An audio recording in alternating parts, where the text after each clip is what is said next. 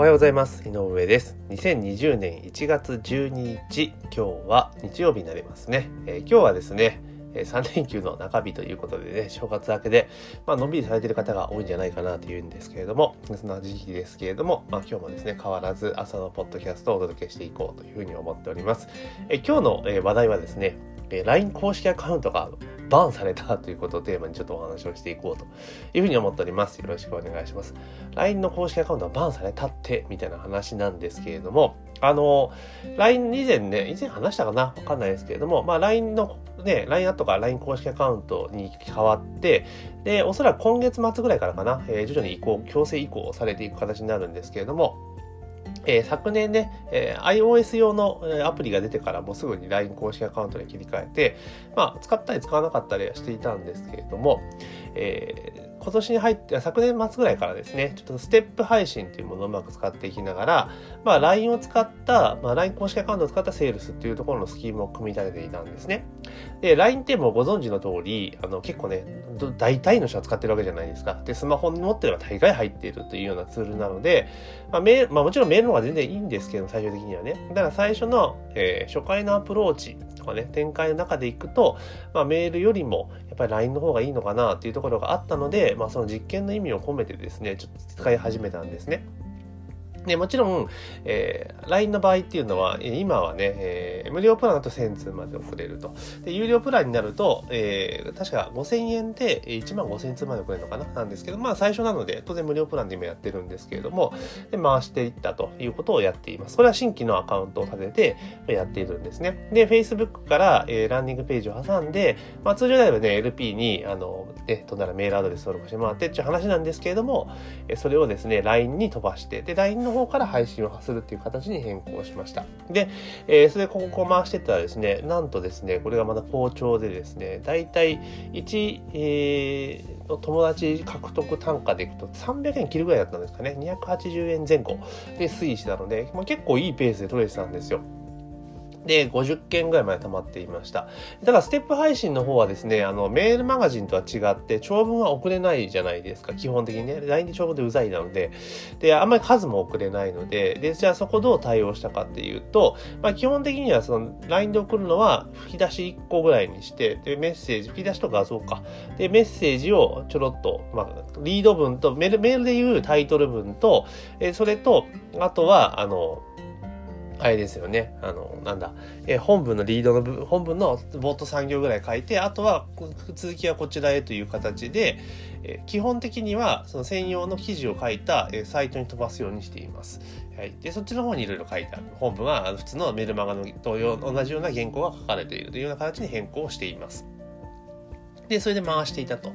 いうところなんですね。ただ、あの結構ね、メールマガジンのように頻度、まあ、一応毎日設定してたんですけど、1日1通がマックスだと思ってるの、1日1通でも多いですけれども、そのマックスだと思ってたので、結構、あの、時間かかるんですね。通数がちょっと増えてしまったっていうのがあって、セールスにフェーズまで入るまでちょっと時間かかるような設計になってたんですよ。で、それでずっと回していて、やっていたというのが1個あります。で、もう1個別に、えー自分のね、えー、屋号については公式アカウントがあるんですけど、そちらの方では、あの、まあ、以前にもお話ししたと思うんですけど、友達追加広告が使えるようになったんですよ。で、なんで使えるかっていうと、あの、認証アカウントだから使えるんですね。で、友達追加広告を使うと、確かにブロック数も増えるんですけれども、一応順増はしていくんですよ、友達追加がね。で、1取得単価が大体50円ぐらいで、で、そのブロックとか控除して実増でいくと、順増でいくと、大体、えー、1友達集めるのに80円前後なんですよ。80円か90円の間ぐらいで推移してるんですね。だったらまあ悪くないかなと。だって、10人で800円で、100人で8000円じゃないですか。なんですよ。あ、だからこのペースで増えていったらいいな。さっきの Facebook 広告のでいくと、えー、280円ぐらいじゃないですか。約300円ぐらいですから。やっぱその差を考えたら、あ、これ公式や認証アカウントにして、で、えー、友達が広告も同時で回していったら、結構、あの、たまる、早い、ハイペースで、しかも安価にたまるよなと思ったんです。もちろんブロック入るのは覚悟の上なんですけど。で、よしと。じゃあこれは思い切って申請しようというところで申請したんですね。そのステップ配信を組んでる方で。で、なかなかね、あの、回答が遅くて、まあ年末年始だから遅いのかなと思ってたら、一通メールが来て、えー認証アカウント申請は非承認ですと。で、対応アカウント削除。過去ガイドライン違反のためって来たんですね。え、マジかと思って。で、アカウントがもう結局使えなくなってしまったと。要は俗にアカウントバンっていうのが行われてしまったんですね。え、なんで認証アカウントなの？ノーだったらノーでそこで終わりじゃないのかなと思ったんですけれども、いや、もうアカウントバンで使えませんよっていうところだったんですね。で、えー、大体ざっくりですね、友達50人分が喪失してしまったと。で、そこでも結局だからセールスフェーズが始まっていないので、えー、要はね、全部広告費が吹っ飛んだというところなんですね。まあ他人のね、軒先を使っている以上、こういうことは絶対あり得ることなんですよ。だからやっぱり定期的にあの外にねリストを抜く仕組みっていうのは作っておかなきゃいけないなっていうのはちょっと思ったっていうところ。とまあ50人で済んでよかったなっていうのが本音なんですね。もちろんね痛くないかって全然痛いですよ。マジかと思いましたけどまあまあ50人で済んでよかったなと、えー、立ち上がりの部分で済んでよかったなっていうふうにちょっと個人的には思っています。でじゃあなんでダメだったのかっていうところで、ね、当然調べなかったらねまた同じこと起こってしまうので、えー、調べてたんですね。でいろいろねガイドライン違反と。ガイドラインって何なんだっていうので、まあ、一応チェックして大丈夫だと思ってたんですけどでよくよく見ていくとその売ってはいけない商品では取り扱ってはいけ禁止事項かなんかのところでそのなんていうのかなあのあれなんですよ情報系のコンテンツの販売っていうのはなんか NG っぽいんですよね。うん、まあかなり結構ねふわっとした書き方をしているので、まあ、解釈によっては政府とも読めないこともないんですけど基本的には、まあ、情報コンテンツはダメですよというよく言うネットビジネスとか情報商材と言われるものは打って飽きませんよと。LINE 公式アカウント上でね、アフィリエイトダメっていうのは知ってたんですけど、売っちゃダメですよっていうふうに書かれてるんですね。明記されてるんですよ。で、今回ステップ配信で最終的に売っていたのは、えー、Google マイビジネスの攻略講座というところでね、もうまさに、えー、情報商材で情報教材なんですよね。デジタルコンテンツなんですよ。うん。で、えー、それがダメだというところ。なんかセミナー誘導とかもね、基本的にはダメらしいんですよね。見ていくと詳細で。見てダメなんですよね。ガイドライン上はですよ。じゃあ実際どうなのか、実際の運用レベルで他見た時どうなのかって全然普通にやってるとこいっぱいあるじゃないですか。ね、であれでね、ガイドライン違反なんですよ。じゃあ、なんで友達数がそんなに多くない私のアカウントが、えー、バーンされたのかっていうのはもう、もう答えは結局一つなんですよね。えー、認証アカウント申請したからなんですよ。はい。で、じゃあ、なん認証アカウント申請してたらバーンされるのかっていう話なんですそこで、結局認証アカウントっていうと、申請するってことは LINE 側がユーザーから見てね、このアカウントは全然問題ないですよっていう太鼓判を押すわけですよね。で、えー、OK ですよと。だから LINE の検索でも出しますよってことなんですよ。なんですけど、でそれをじゃあ調べなきゃいけないわけですよね。ユーザーに迷惑しちゃいけないから。で、調べて、あ、これは、このアカウントはじゃあ外部のサードパーティーの、あ、あれなんだと思って。使ってるんだ。あの、あれを、なんだ、えツールを使ってやってるんだってなった時に、当然、LINE 側からすれば API で繋がってるわけだから、そこのさ繋がり先まで見れるわけですよね。どんな用途やってんの？みたいなことは絶対チェックできるはずなんですよ。で、見てったら、あ、ステップ配信してるんだっていうのをバーっと見てたら、最終的にはだから、その情報商材売ってるわけですよね。で、当然、おそらくはわかんないですけど、多分 LINE って結構目視でやってるっぽい気がするんですよ。見てる感じでいくと。ある程度のところでいくと。で、見たときに、当然、えー、セールスレター飛ぶわけじゃないですか。で、で、行ったらこう情報コンテンツ売ってるわけじゃないですか。あ、これはガイド違反、ライン違反だろうっていうことで、まあ、あの、もうダメですよっていう結論だとなったと思うんですね。だから、あの、LINE って基本的にあの我々は知っとかなければいけないところは LINE 公式アカウントで、情報コンテンツとかね、セミナーのセールスとかね、しちゃいけないんですよ。ダメなんですよ。はい。ダメなんですね。で、えー、それをやってはいけない。でだけど現実問題はやっているところが多いっていうところですよね。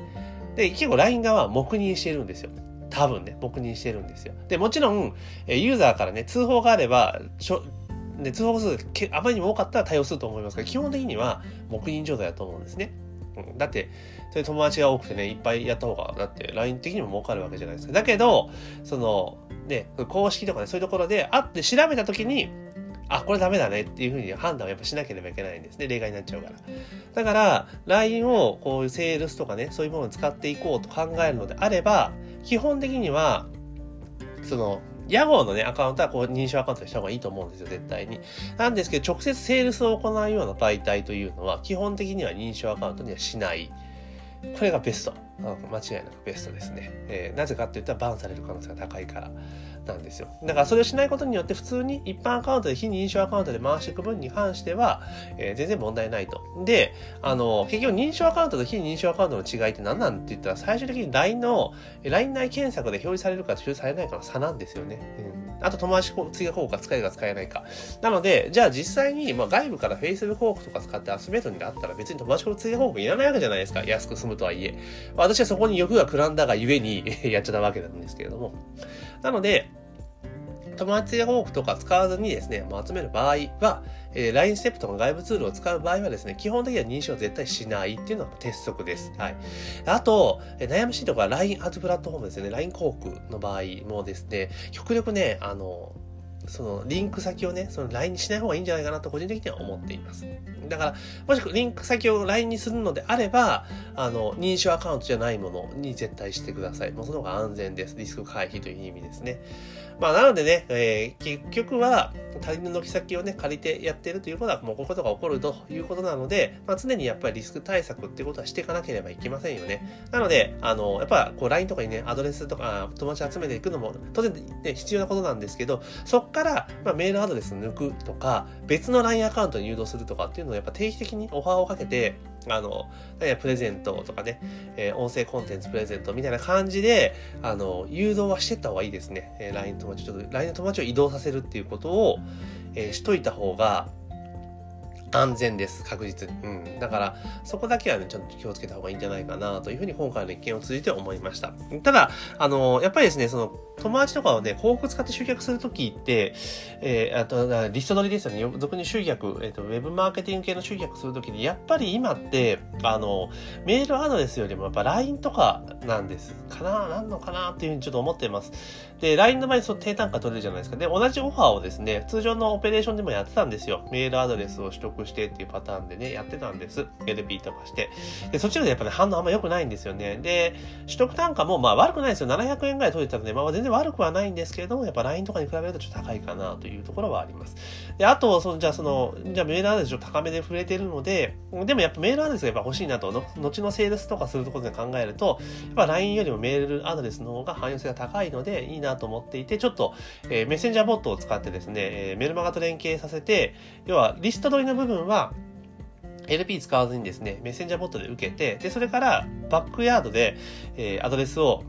Facebook のアドレスとかをね、ワンタップで入力してもらって、で、それでメルマガと連携するというシステムに変えれるんですよ、今。で、そっちでやったらね、やっぱね、300円ぐらい取れてるんですね。LINE よりちょっと高いぐらい取れてるんですけど、やっぱりね、あの、メッセンジャーとかその、なんて言うんだろう、入力作業みたいなのが、あの、少ない方がやっぱりいいですよね。まあ、それは当然なんですけど、以前より。以前よりはこう入力するっていうことがね、まあ、一般化してしたとはいえ、まだまだですね、あの、あれですね、あの、メールアドレス入力するとやっぱ手間なんですよね。だから、えワンタップ、ツータップで登録できるっていう方がやっぱユーザーに好まれるのかなというふうに思っています。まあ、ですからね、LINE でね、そうやってメールマガとうまくね、自動連携できたらね、最強にいいんですけれども、まあ、なかなかそういうわけにもいかんので、まあ、そこのところだけはね、ちょっとね、今後の課題かなというふうに思っております。だけど今日はね、LINE のアカウントがバンされたというところでね、まあ、その原因と、まあ、今後の対応ね、えっ、ー、と、気をつけなきゃいけない点というのをお話をさせていただきました。なのでね、他人の軌跡をやるということはね、そういうことがありますので、ぜひね、あの、気をつけてください。で、さらにね、ちょっと今の音声をね、この内容で深掘りした、えー、な、なぜ満載なのかと、今後の対策みたいなことで、ね、さらに深掘りした内容をですね、音声コンテンツで配布しておりますので、概要欄に、えー、貼っておきますので、そちらの方のリンクからですね、ぜひその音声もゲットしていただければというふうに思っております。というわけで、2020年1月12日日曜日朝のポッドキャストは以上になります。えー、今日も一日頑張っていきましょう。